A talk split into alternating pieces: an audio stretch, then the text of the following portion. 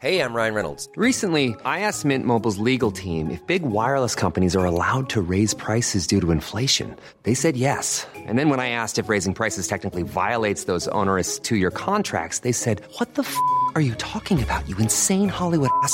F- So to recap, we're cutting the price of Mint Unlimited from $30 a month to just $15 a month. Give it a try at mintmobile.com slash switch. $45 upfront for three months plus taxes and fees. Promo rate for new customers for limited time. Unlimited more than 40 gigabytes per month. Slows. Full terms at mintmobile.com. Finding your perfect home was hard, but thanks to Burrow, furnishing it has never been easier. Burrow's easy to assemble modular sofas and sectionals are made from premium, durable materials, including stain and scratch resistant fabrics. So they're not just comfortable and stylish, they're built to last. Plus, every single Burrow order ships free right to your door. Right now, get 15% off your first order at burrow.com slash ACAST. That's 15% off at burrow.com slash ACAST.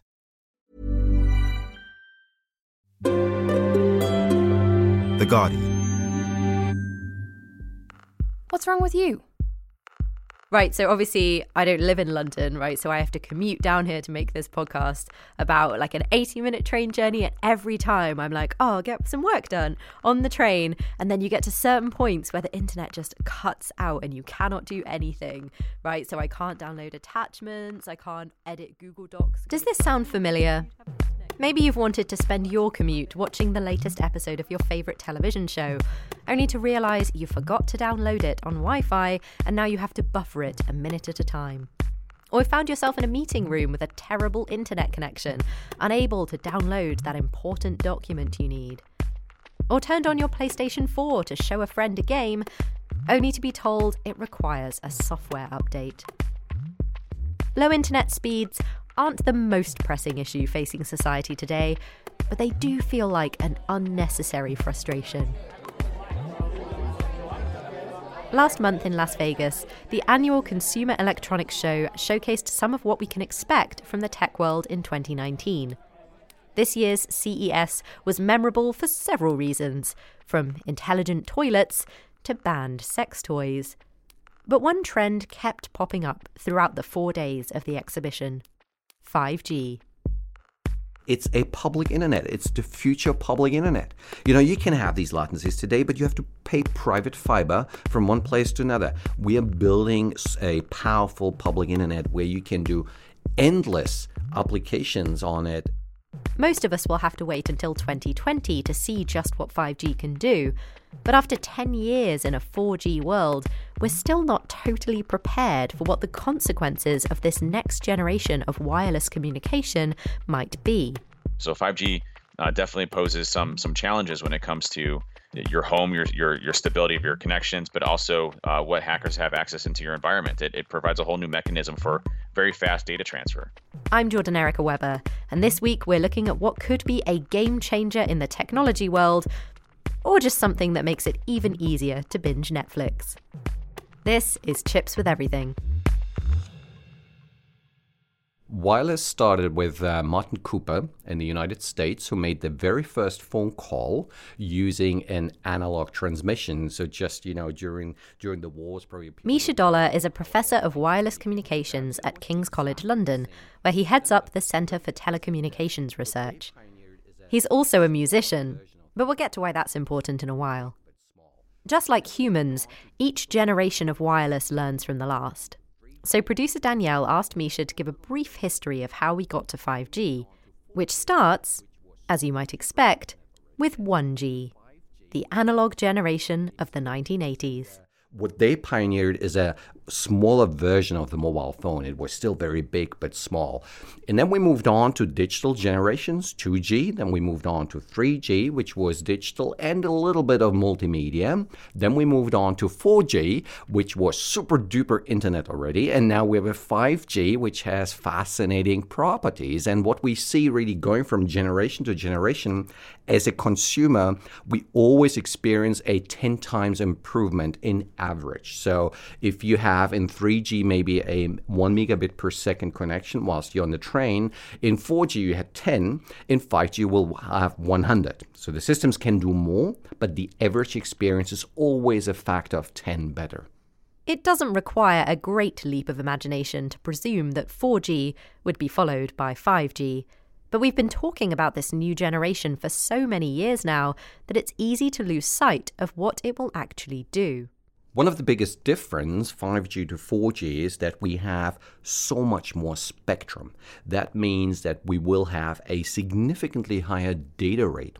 At the same time, we have optimized the system in the back, so we as consumers wouldn't notice that, but the engineers like the uh, the BTs and uh, the EEs and the Vodafones and the O2s, they have been optimizing the system, and we are able to do now a delay, what we call in technical term latency, a latency of just a few milliseconds, and uh, that has a very disruptive uh, impact on how we will communicate in the future. System updates on computers or smart technology can sometimes go unnoticed by the end user. But, as Mischa explains, if 5G succeeds, it could have a considerable effect on how we communicate. Look, the human brain is geared towards 10 milliseconds into action. So I, I have that feeling of immediacy if uh, I see somebody in front of me because that signal comes into my eyes as being processed by my brain within 10 milliseconds. Now, when I'm on a Skype call, that is significantly longer, and my brain knows that actually the person is really far. I don't have that feeling the person is with me bringing down the communications down within 10 these 10 milliseconds suddenly that whole engagement the comms engagement with my peers even if they're physically not with me changes. It feels as if they're with me and that is what 5G can do. It can give us the very low latency, so I'll have a what I call Skype on steroids. It will feel as if you're with me.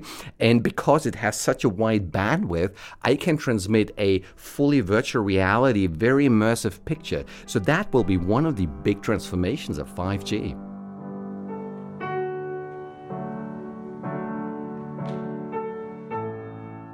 Mischa speaks with experience. In fact, he is so confident about 5G's ability that he decided to put it to the test using his 10 year old daughter, Noah. Because often with the telecom industry, you, you see that it's just boxes, nobody understands. So we just wanted to give it some soul. What we did is something nobody has done before. We had a 5G equipment installed in the Guildhall here in London, and the Guildhall is the oldest entertainment venue in the United Kingdom. I was in Berlin under the Brandenburger Tor, and I was playing the piano, one of my compositions, and my daughter Noah, she was singing uh, here in London. Now, people have done that before, but the novelty was that the, the delay, the latency was so low that it felt she was with me. So there's a video, you can see that literally at the beginning, as I start playing the song, she uh, calibrates to the uh, to the pitch of the piano, and I calibrate in real time to their sing- her singing speed, and it felt she was with me. And you know, it's 20 milliseconds from London to Berlin and back, and it's just you know almost uh, half speed what you have if you listen to music from your computer. So if you just listen to music from your computer 35 milliseconds we brought this down. It's it was just it was so emotional. I almost cried on the night yeah.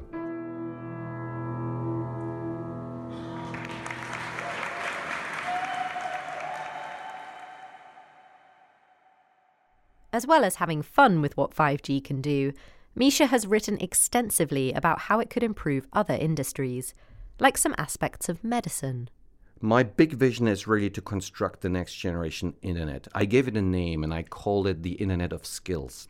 The idea is to virtualize skills, to literally have doctors help from any point in the world to any other point in the world. We have mechanics repairing cars from anywhere to anywhere, musicians performing. So it's really literally virtualizing skills. And one of the examples I gave is the medical industry because we find that, um, you know, specific medical conditions, very specifically work on a very interesting project now with uh, colon cancer. So the colon cancer detection rate in rural areas is very poor.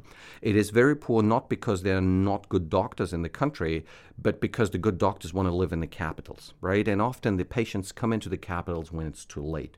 Imagine you could virtualize that skill. Imagine our best doctors could actually do, uh, you know, diagnosis, could do uh, operations, interventions remotely without traveling, and we could leverage on the global skill set to help the population anywhere in the world.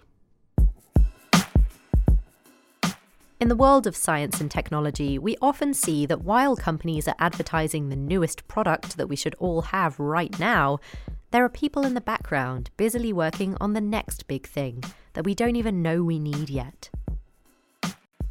One panel at this year's CES was all about the potential of 6G. But Mischa thinks it's unhelpful to keep looking towards the next generation, or even to call them generations at all.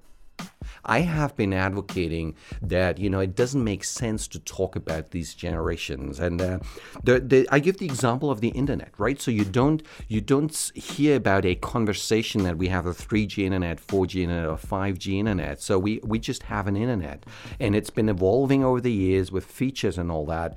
And I think 5G is now as close to the internet as it can get. You don't notice the difference. In fact, you forgot that you're on 4G and 5G as long as you're great browsing experience, right? So it's part of the wider internet fabric. And I think we should start forgetting talking about the generation. My hope, in fact, I published an article about this to say there will be no 6G, but people have started talking about 6G. So I'm not sure. I'm not a crystal ball teller, so I don't know what will happen. But I wish it would happen what you say. We don't talk about generations, we talk about features. We innovate very quickly. We don't need to wait for 10 years. Let's do things really quickly at quick innovation cycles. But for now, we are stuck with a generation system.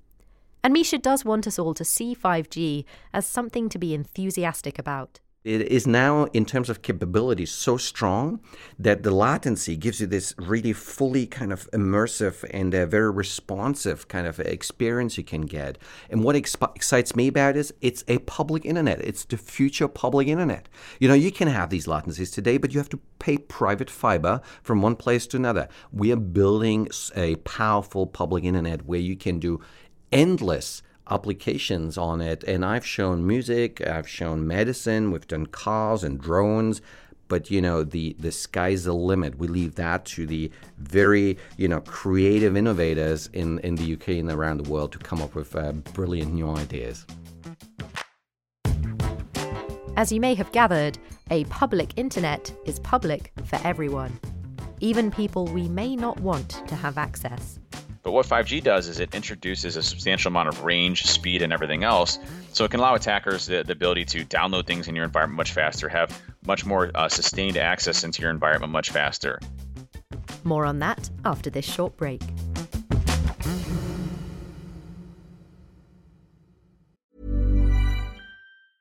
Ryan Reynolds here from Mint Mobile. With the price of just about everything going up during inflation, we thought we'd bring our prices down. So to help us, we brought in a reverse auctioneer, which is apparently a thing. Mint Mobile unlimited premium wireless. Ready to get 30, 30, bit to get 30, bit to get 20, 20, 20, bit to get 20, 20, bit to get 15, 15, 15, 15 just 15 bucks a month. So, Give it a try at mintmobile.com slash switch. $45 upfront for three months plus taxes and fees. Promo rate for new customers for limited time. Unlimited more than 40 gigabytes per month. Slows. Full terms at mintmobile.com. Finding your perfect home was hard, but thanks to Burrow, furnishing it has never been easier. Burrow's easy to assemble modular sofas and sectionals are made from premium, durable materials, including stain and scratch resistant fabrics. So they're not just comfortable and stylish, they're built to last. Plus, every single Burrow order ships free right to your door. Right now, get 15% off your first order at burrow.com slash ACAST. That's 15% off at burrow.com slash ACAST.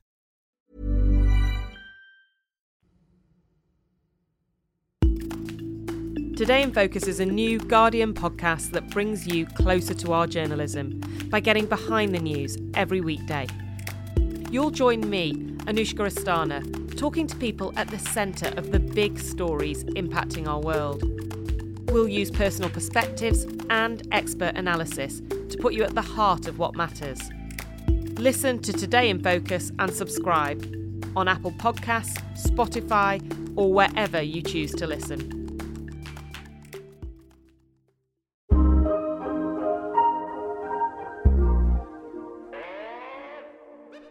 Welcome back to Chips with Everything. I'm Jordan Erika Webber. This week we're looking at 5G, how it might help or hinder. I presume you would be one of the people, Dave, who would recommend people put a sticker over their webcam. Actually, it's funny. Uh, when I launched Skype, I didn't know if we were doing a, a, a video camera or, or, not. So I actually removed the sticker from the top of my camera, uh, so that just in case you needed to see me or whatever. But yeah, actually, I really do. Dave Kennedy is the CEO of TrustedSec, a company that is hired to hack products, networks, and other systems in order to anticipate and protect against criminal attacks. And they don't go easy on the people paying them. We specialize in information security consulting, and uh, essentially, we are hackers trying to break into computer systems uh, for some of the world's largest companies. Uh, we simulate hackers. We physically break into buildings. We uh, we uh, break windows and try to steal, you know, steal steal money and things like that, uh, as well as hacking into some of the most the world's most secure systems out there. It's it's a lot of fun. I assume you don't mean physical windows. You don't throw bricks through windows. Sometimes we do. It depends on uh, if, if physical destruction is allowed. Like uh, sometimes customers want to actually simulate an actual burglar, so we'll actually uh, crowbar open doors. We'll uh, sometimes uh, physical destruction is necessary to get into the building. Okay, I should point out that before every job, Dave and the client agree on a set of parameters for just how much physical damage the team is allowed to inflict. Besides, they don't always have to be so destructive. Sometimes they can just look around an office desks are a great place for us to uh, to find information. Usually a treasure trove. In fact, uh, we were doing a uh, a branch office for a bank, and uh, our whole goal was to get access to the bank vault. And usually the bank vault has uh, two keys uh, to enter it in. If they're, they're more the old school ones, you know, the, the turnstile ones, those are usually pretty easy. but the the more more newer ones are more digital. And so we actually broke into this bank vault uh, at like two o'clock in the morning, and uh, we're just going through the manager's offices and found the one part of the code in one part of the desk and the other part of the code in the other part of the desk, which allowed us to get access to the vault. And then we just lockpicked the safety deposit boxes, and then we were actually able to uh, get access to. We had money and everything. We had cash, uh, big bags of cash, and we had pictures with it and everything. We had, unfortunately, to put the cash back, but people leave passwords or, or hints to to what's happening uh, all the time. So, you used to be a hacker for the National Security Agency. How do you end up with a job like that, and what does it entail? You know, it's it's interesting. I when I was in high school, I actually almost failed out of high school because I hated going to school. I was always programming video games and programming computers and trying to figure out how things work and tearing apart my Teddy Ruxpin, which probably ages me a little bit. Uh, you know, to figure out how the hardware worked on and how it communicated and how it moved its jaw. I never really uh, uh, sunk into the whole um, traditional uh, uh, school systems. And so I knew that when I was getting out of high school, that uh, uh college probably wasn't the best idea for me uh, because I really didn't enjoy school. And so I ended up joining the intelligence community uh, in the Marine Corps, specifically working for the intelligence community, doing a lot of this this cyber operations, more of the hacking and, and understanding computer systems and figuring out how to break into them and and all those different things, cryptography breaking, signals intelligence, all of that stuff. And and so I really uh, kind of homed in on my security st- uh, stuff there uh, when I was uh, in in the military. Dave learned the basics of hacking from his time in the military. After five years and two tours in Iraq, he left his post and started TrustedSec. You remember, that company you can hire to break into your office. He has also testified in front of Congress on two occasions on the threats we face in security in the government space we noticed uh, when when healthcare.gov was first released that the site itself had a lot of issues staying up and, and running. And the, the the testimony wasn't against healthcare.gov. It was about the state of security, especially in the federal government, and and how the federal government works and how they source websites. And security usually isn't a priority in any way, shape, or form for any of these sites that are going on. And so when we saw healthcare.gov actually um, shutting down uh, and, and it, people couldn't actually register, the site was getting uh, slammed and they couldn't handle the, the network services, uh, it, it, it's a good indication that they didn't do a lot of testing around the site. And so we started not poking around, just looking from what we call an open source intelligence gathering perspective to understand how the site worked. Um, and we saw a lot of exposures out there, and we, we reported those. And so my my whole testimony was going up there to try to communicate that hey, this is a big risk for us, especially from nation states and adversaries that really would like to do us harm. If all of our sites are out there, all of our information's out there, that's that's ripe for the picking for them. Dave was interested in what was happening at this year's Consumer Electronics Show, but he noticed some potential security flaws with some of the technology. If you look at what's happening right now, uh, smart homes are like the big push for everybody out there. Autonomous cars, uh, 5G. You have a lot of new technology that, that's coming out there. Uh, these are all things that that are becoming more and more prevalent in our lives in the the integrated and connected lives that we have. And there's a lot of security risk that comes along with that. Uh, having integrated systems into your house, each one of those systems are, are ways that hackers can break into your environment. And honestly, most of these companies are, are manufacturers first and IT companies second. So their, their security models are usually uh, pretty weak. And we find a lot of these devices are, are very, very vulnerable or susceptible to attacks, which introduce risk uh, into your um, into your homes. There was a, a leak that came out from what was called the Vault 7, the, the CIA, uh, where they were able to implant devices into your your smart uh, TVs and eavesdrop on communicate uh, you know communications, enable the webcams uh, to hear that. And so there's a lot of a lot of things that that smart homes can can really do to to make your lives easier, but also uh, introduce a lot of risk. We put some of the security concerns about 5G to Professor Mischa Dohler, the wireless communications professor from King's College London. Yeah, we always say technology is good, and then after a while we see uh, a fault. And you know, from a design point of view, we are, we are really conscious about uh, the problems we will be facing with 5G. And I'll just tell you one of them. Um, one thing which a consumer doesn't see is that the entire infrastructure has been softwareized. So, what does that mean? Before 4G, 3G, 2G, when we were deploying the infrastructure, and the infrastructure you don't see as a consumer, but when we deploy that, these were purpose made hardware boxes which, which would just do 3G or 4G. 5G is a big revolution it is um, now a softwareization that we run essentially a 5G software on a commodity hardware. So I can buy any type of servers and port any type of algorithms on top. And I think that's a really big uh, revolution happening. But the moment you softwareize things, you're increasing what we call the surfaces of attack because now we have many entry points, right? Before, if something was going wrong, we knew it's a box, we just take it out, we switch it off. Now we have a true software infrastructure. So to protect that properly is a big challenge. We are very aware of that, so we have tried to put as much security in place as we can. We're trying very hard also from a regulatory point of view to keep the networks separate. So Ofcom really makes sure that we have literally independent um, operators with independent infrastructure that there's never a single point of failure. But as we know, there's no 100% security. So therefore, you know, the research community, innovation community is really working now on mechanisms to make sure that, you know, damage will not happen.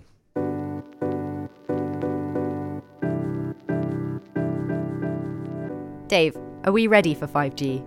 I, I, think we will be fine when we go to 5G. I think that uh, there will be some some hurdles that we'll have to overcome. I think there'll be some new uh, attacks that happen that, that we'll have to overcome. I think that the technology itself uh, will at least be able to provide a lot more information and data that can be transferred uh, across the board. I mean, they're looking at using smart meters that can you know, regulate and transfer data real time to the energy companies. Uh, there's a lot of benefits to this. The, the risk, though, is that this technology really hasn't been vetted through all the way yet. And, and when you introduce any type of new technology, if it hasn't, there's always that possibility of something catastrophic occurring. Uh, and, and I think that's one thing that we have to be cognizant of, of when 5G comes out. You know, maybe wait a little bit uh, before it comes out to to see how it, it operates, how it works, and and what the security industry does in order to identify what exposures there are with it. Will you be ready to try hacking it? Oh, absolutely. Yeah, as soon as it comes out. so it, that's why I actually like CES. CES is one of my, my, my favorite uh, times of the year because you get to see uh, new technology. I'm like, oh, I want to try to hack that. I want to try to hack that. I want to do that. That that vacuum that now can, can communicate with everything else out there. I want to try to hack that. Uh, it's it's a whole new treasure trove of, of pieces of hardware that we can take apart and figure out how it works and communicates. Uh, definitely, we'll we'll look forward to uh, to going after 5G as well. And on that note, we'll end the show and wait patiently to see what 5G will bring to the table. I'd like to thank Mischa Dohler and Dave Kennedy for joining me this week. There will be links for both Dave's website and Mischa's live 5G performance with his daughter Noah in this week's episode description on the Guardian website. Don't forget to send any ideas you have for potential future episodes to chipspodcast at theguardian.com. I'm off to catch my train home. Let's see if the internet lets me get any work done. And when I'm not battling dodgy internet, I really love my job. This episode of Chips with Everything was sponsored by Guardian Jobs, and they can help you find your good company and, hopefully, good Wi Fi at organisations with like minded individuals. Find your good company at gu.com slash good company.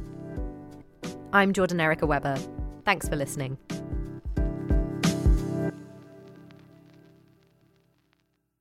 For more great podcasts from The Guardian, just go to theguardian.com slash podcasts.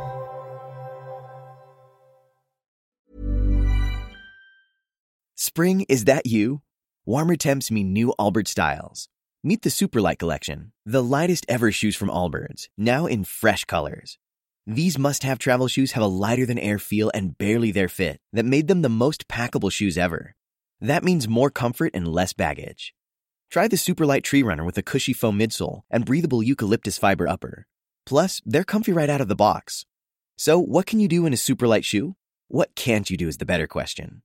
And because they're super packable, the real question is where are you taking them? Experience how Allbirds redefines comfort. Visit allbirds.com and use code SUPER24 for a free pair of socks with a purchase of $48 or more. That's A L L B I R D S.com code SUPER24.